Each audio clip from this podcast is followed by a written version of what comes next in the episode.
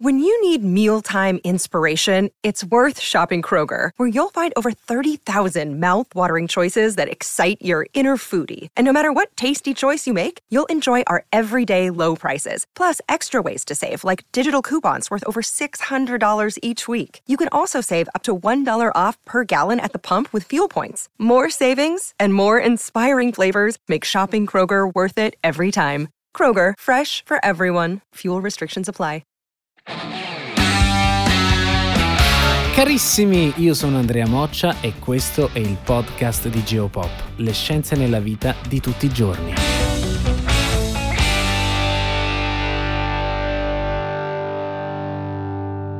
Massimo Polidoro. Eh, Massimo, eh, io credo sia inutile presentarti, Eh, però eh, devo, eh, devo. Allora, Massimo Polidoro è giornalista, scrittore, quanti libri hai scritto non lo so, Eh, tantissimi, tanti. blogger italiano, creator, possiamo dirlo? Eh, divulgatore scientifico e segretario nazionale del CICAP. Eh, ti abbiamo visto, credo, chissà quante volte da- da- dal grande maestro Piero Angela, dal maestro Alberto Angela, anche ultimamente con Certo, NOS, che io certo. ovviamente ho seguito tutti- tutte le sere. Io ho il mio telefono, scrollo sui social. Come faccio, e diamo anche qualche consiglio, come faccio a distinguere una notizia falsa, una fake news da un'informazione corretta? Ci sono dei consigli che... Eh, allora, questa è la, la domanda da un milione di dollari, nel senso che se ci fosse la risposta Certo.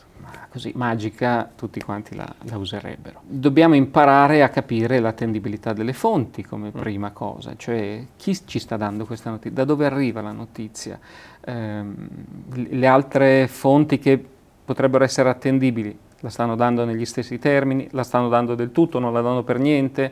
Ehm, questo è un'indicazione, non ci dice ancora se quella notizia è credibile o no. Eh, le persone che sono coinvolte, chi sta parlando, gli esperti che vengono citati in quella notizia sono veri esperti, eh, andiamo a vedere chi sono, cioè iniziare abituarsi a fare una navigazione non verticale, cioè leggi tutta la pagina che hai lì del tuo social o tutto il commento, ma orizzontale, cioè apri un'altra finestra, andiamo a vedere chi è questo qua, poi ne apri un'altra per vedere sì ma questa fondazione dove lavora che cos'è e poi apriamone un'altra, eccetera, eccetera. È più faticoso, ovviamente, è più impegnativo. È un, appro- cioè, è un approfondimento. Cioè, se vogliamo cercare di evitare fake news e disinformazione, ci costa un approfondimento. Dobbiamo spendere del tempo, che però mh, è, Che è una, abbiamo. è una spesa. È eh, una che- spesa. È una spesa di tempo, però non è un, un costo di tempo, perché poi dopo Ti, ris- ti restituisci, certo. è questione UFO alieni. Ho una domanda. Quali sarebbero gli step di validazione scientifica per dimostrare l'esistenza di una vita extraterrestre intelligente sulla Terra? Allora, dipende da che cosa vogliamo, vogliamo verificare, vogliamo dimostrare, perché se noi parliamo di, e ci arriveremo, magari parliamo di avvistamenti di UFO, appunto, di oggetti che non riconosciuti, non stiamo parlando di vita extraterrestre, stiamo parlando di qualcosa che viene visto, notato, non si sa cos'è, non- in quel momento non riesce a determinarlo, è una cosa che non sappiamo. Dire che quella è vita extraterrestre, fare un salto logico e sicuramente scientifico improprio, perché non hai nessun elemento per poterlo dire. Quindi se tu vuoi capire se esiste qui la vita extraterrestre, intesa appunto come intelligente, una vita, quindi quelli che ci immaginiamo dai film, no? gli extraterrestri, gli alieni che siano qui da noi, beh dovreste avere qualche piccola prova almeno, nel senso che eh, almeno un contatto che sia verificabile, non solamente il racconto, l'episodio, ma è capitato, ho sentito, ho letto, mi, mi hanno detto, mi hanno spiegato che questo va bene, ma ci sono troppe spiegazioni possibili perché questo sia successo, che riguardano sia il nostro modo di percepire la realtà, di ricordarcela, sia mh, il fatto che tante persone amano raccontare cose che non sono mai accadute, eh, il fatto che persone raccontano cose che pensano siano accadute e loro sono convinte che lo siano, ma non lo sono. Sono tante le variabili per cui noi sentiamo queste storie.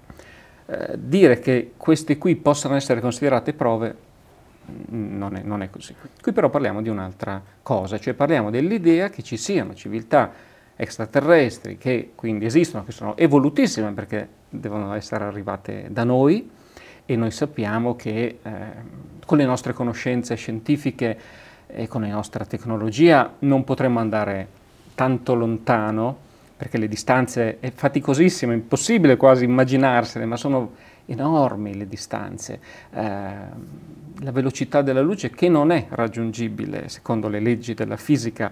Eh, capisci che un pianeta che si trova a un milione di anni luce vuol dire che tu devi viaggiare alla velocità della luce un milione di anni. Capisci che fai in tempo parte, a parte immaginare qualcosa che possa viaggiare per tutto quel tempo, a quella velocità, con quanto equipaggio, con quante risorse, e quindi quante generazioni, quante milioni di generazioni devono essere, diventa una cosa no? abbastanza incomprensibile. Eh, sì. Uno può dire sì, però gli extraterrestri hanno sviluppato tecnologie che noi nemmeno ci immaginiamo, va bene, no? va, va tutto bene, però vengono qui, vengono a trovarci, a osservarci da una settantina d'anni, da quando ci sono gli mm. avvistamenti UFO, come si dice. E in tutto questo tempo, in tutti questi avvistamenti, tutte queste storie, non, non, è mai successo nemmeno una volta che ci sia un elemento, una caratteristica, un bullone, come si dice, del, mm. dell'astronave o di chissà che cos'altro, un elemento organico che si sia effettivamente rivelato essere di origine non terrestre Ecco, fino ad oggi non è ancora successo. Quindi quello con cui noi stiamo lavorando, stiamo eh, avendo a che fare oggi, sono solo delle storie, sono dei racconti, delle testimonianze, degli avvistamenti, quant'altro, ma non c'è nulla di oggettivamente verificabile. Questo non significa che noi non crediamo agli alieni, cioè io sarei felicissimo e credo anche tu, penso che saresti super felice Sa- sarebbe davvero una scoperta formidabile, nel senso che vorrebbe dire che abbiamo finalmente la prova di non essere l'unica forma di vita nel cosmo. Ora, qui ci sono tanti discorsi anche filosofici molto mm. interessanti mm, che sì. sono stati fatti, che si fanno. E ci sono tanti tuoi video su, sul tuo canale YouTube dove ne parli in maniera dettagliata, quindi vi consiglio ovviamente di andarli a vedere, ve li metto anche in descrizione, no, perché me li sono visti no, tutti certo, chiaramente. Certo, ma io ne parlo volentieri, cercando sempre di far capire che non c'è nessuna prevenzione, nessun eh, dire, rifiuto di fronte a idee di questo tipo, perché ripeto, ci sono ricerche scientifiche legittime proprio perché sarebbe fantastico trovare questo tipo di, di notizie. Quando si parla di questi argomenti eh, ci sono poi dei, dei canali, dei, insomma, de, de, de, dei gruppi eh, secondo me anche un po' fanatici, no? non so come definirli, che si accaniscono letteralmente eh, dicendo no, voi non considerate tante... cioè c'è un accanimento viscerale. Perché secondo te? Ecco, qui in questi gruppi, in queste persone, io capisco l'entusiasmo perché da ragazzino ce l'avevo anch'io quell'entusiasmo lì e leggevo i libri che parlavano dell'UFO di Roswell, dei dischi volanti, del progetto Blue Book, insomma ero appassionato e mi infastidiva quando vedevo, leggevo qualcosa di più scettico perché dicevo no, è talmente bella questa cosa, se fosse vero perché devi dire che non è vero? Lo capisco quindi da questo punto di mm. vista, però rischia, il problema è quello che io cerco di far capire anche nei miei video, eh, se tu abbracci una, una, qualunque ipotesi come quella degli extraterrestri qui, come se fosse un dato di fatto su cui non transigi, su cui non hai la possibilità di discutere e di ascoltare punti di vista diversi, ecco che diventa una, una fede alla fine. E quello che si vede, lo, eh, l'ho detto spesso anche nei libri, insomma, è, è una transizione nella nostra epoca per molte persone che c'è stata tra la religione tradizionale e una nuova forma di, di, religione, che è quella appunto ufologica, se così vogliamo chiamarla, in cui diventa difficile credere a un Dio che fa appunto fenomeni eh, magici e, e con, con storie, quelle della Bibbia, magari poco credibili oggi, mentre in una società tecnologica come la nostra, ecco che diventa più accettabile l'idea che forse non è stato un Dio tra le nuvole con la barba che ci ha creato, che ormai come idea è difficile da, da, da considerare, ma sono stati civiltà superiori a noi, extraterrestri, quindi ci hanno creati qua, geneticamente modificati, ci osservano, proprio come farebbe un Dio, magari ci guidano, ci danno le informazioni, ci proteggono, quindi capisci, diventa mm. un sostituto della religione. E allora per persone che abbracciano quel tipo di credenza, eh, che non è più una questione scientifica evidentemente, è una credenza religiosa, è, è, come se tu gli andassi a dire che il loro Dio forse non c'è, e quindi diventa, diventi il, viscerale. Esatto, ecco. eh, capisci? Mm, perché mm. tocchi la loro identità. Mm. Bellissima questa Eh, visione. Ma, ma la, vedo, la vedo tutti i giorni, no? Eh. quando ci sono i commenti sotto i miei video, Eh. chi non, non- accetta l'idea di poterne parlare in maniera eh, oggettiva, eh, come Mm. farebbe qualunque persona interessata all'argomento, che però non vuole cascare nell'errore di credere ciecamente a qualcosa senza avere le prove, come chiede eh, il metodo scientifico. Senti, ma perché poi gli alieni sono sempre brutti, cattivi e vanno tutti verso gli Stati Uniti? Cioè, perché vanno tutti negli Stati Uniti? Cioè, cioè, caspita, la Terra è, è gra- cioè, gli Stati Uniti sono grandi, però, Certo, eh, insomma, n'è per perché? Cioè, dalla tua esperienza, che idea ti sei fatto? Ci sono dei pattern eh, relativi a, a queste idee? Beh, è, è senz'altro un fenomeno culturale, nel senso Mm. che gli Stati Uniti sono un paese che sicuramente ha investito tanto nella ricerca spaziale, nell'esplorazione Mm. spaziale, le missioni Apollo che ci hanno portato sulla Luna, eh, nonostante quelli che non ci credono vivano nella loro bolla e vabbè, e non possiamo farci niente, ma è un paese che ha una storia da quel punto di vista, ma è anche un paese che ha- crea l'immaginazione extraterrestre attraverso il cinema, attraverso la Tantissimo. letteratura, più di qualunque altro paese. Quindi Vero. Eh, è un mondo, un paese, gli Stati Uniti, dove si mastica e si è masticata l'idea degli extraterrestri in tutte le salse, ma essenzialmente come una potenza nemica che ci vuole invadere, che ci vuole depredare, grazie al cinema, da sempre, dagli anni 50 in poi, da quando ci sono stati gli avvistamenti, i primi avvistamenti.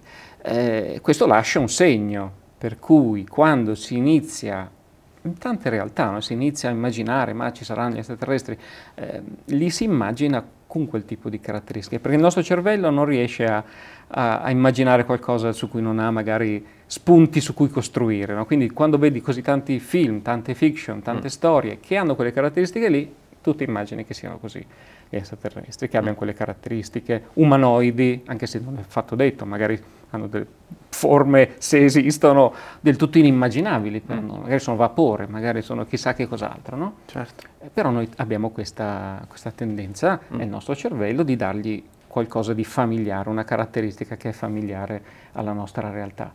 E quindi io immagino che sia questa un po' la, la motivazione per cui gli Stati Uniti sono così al centro di così tante storie legate ai dischi volanti. Dopo eh, tanti anni di divulgazione eh, su questi temi, alieni, UFO, qual è l'aspetto più importante che- su cui inviteresti a riflettere?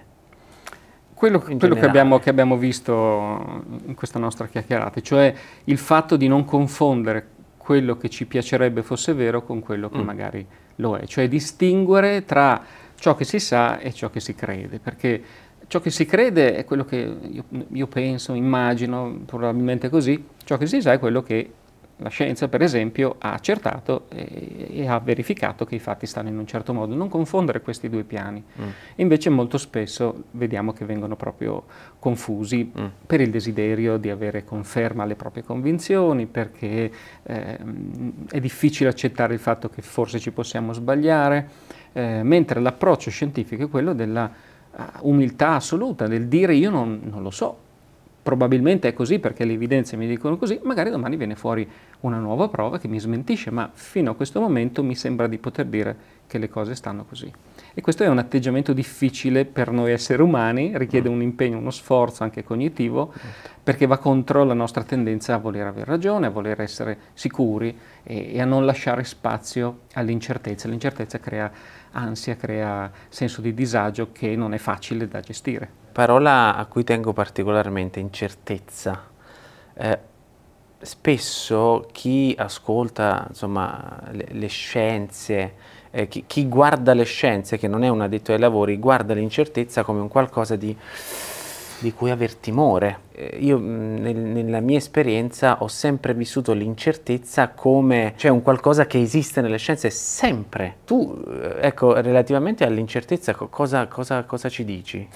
Beh, è proprio nella nostra natura quella di non riuscire a tollerarla, no? come esseri umani, adesso non parlo dello scienziato, ma proprio eh, in generale come specie, facciamo fatica a accettare l'incertezza perché crea disagio e perché in qualche modo, eh, evolutivamente parlando, siamo eh, riusciti ad arrivare fin qua, quindi a sopravvivere rispetto a mm. tutti i nostri cugini, Neanderthal, tutte le altre eh, specie di, di, di, Homo che si sono estinte, siamo riusciti ad arrivare fin qua avendo una, una, serie di meccanismi anche mentali che ci portavano a superare certe difficoltà o a cavarcela in certe situazioni. Uno di questi è quella di prendere decisioni in fretta basate su pochi elementi eh, se tu vedi un'ombra tra le foglie e sospetti che ci sia un leone, un, un predatore di qualche tipo e scappi, sopravvivi, anche se non c'è il leone. 99 volte non c'è il leone, una volta che c'è e tu non scappi perché dici ma magari è solo un gioco di ombre, poi esce il leone e ti sbrana, non trasmetti quel tipo di, di tratto alla tua discendenza. Mm. Se tu sei sospettoso e quindi ti immagini certe cose anche senza averne le prove, hai più probabilità di, di salvarti perché in qualche modo non accetti l'incertezza, dai tu una risposta e vai. Eh, questa necessità di riempire i buchi con qualcosa è, è, ancora oggi fortissima, perché noi non viviamo più nella savana con le belve feroci, ma devi immaginarti che abbiamo un cervello nella testa che si è evoluto in un lasso di tempo lunghissimo, 300.000 anni per Homo sapiens, ma la civiltà in cui noi viviamo dalla rivoluzione industriale sono 200 anni che non è niente, dalla rivoluzione agricola 12.000 anni è ancora niente paragonato a 300.000, quindi in tutto quell'arco di tempo lì avevamo un unico obiettivo, sopravvivere in condizioni difficili con tutti i modi possibili.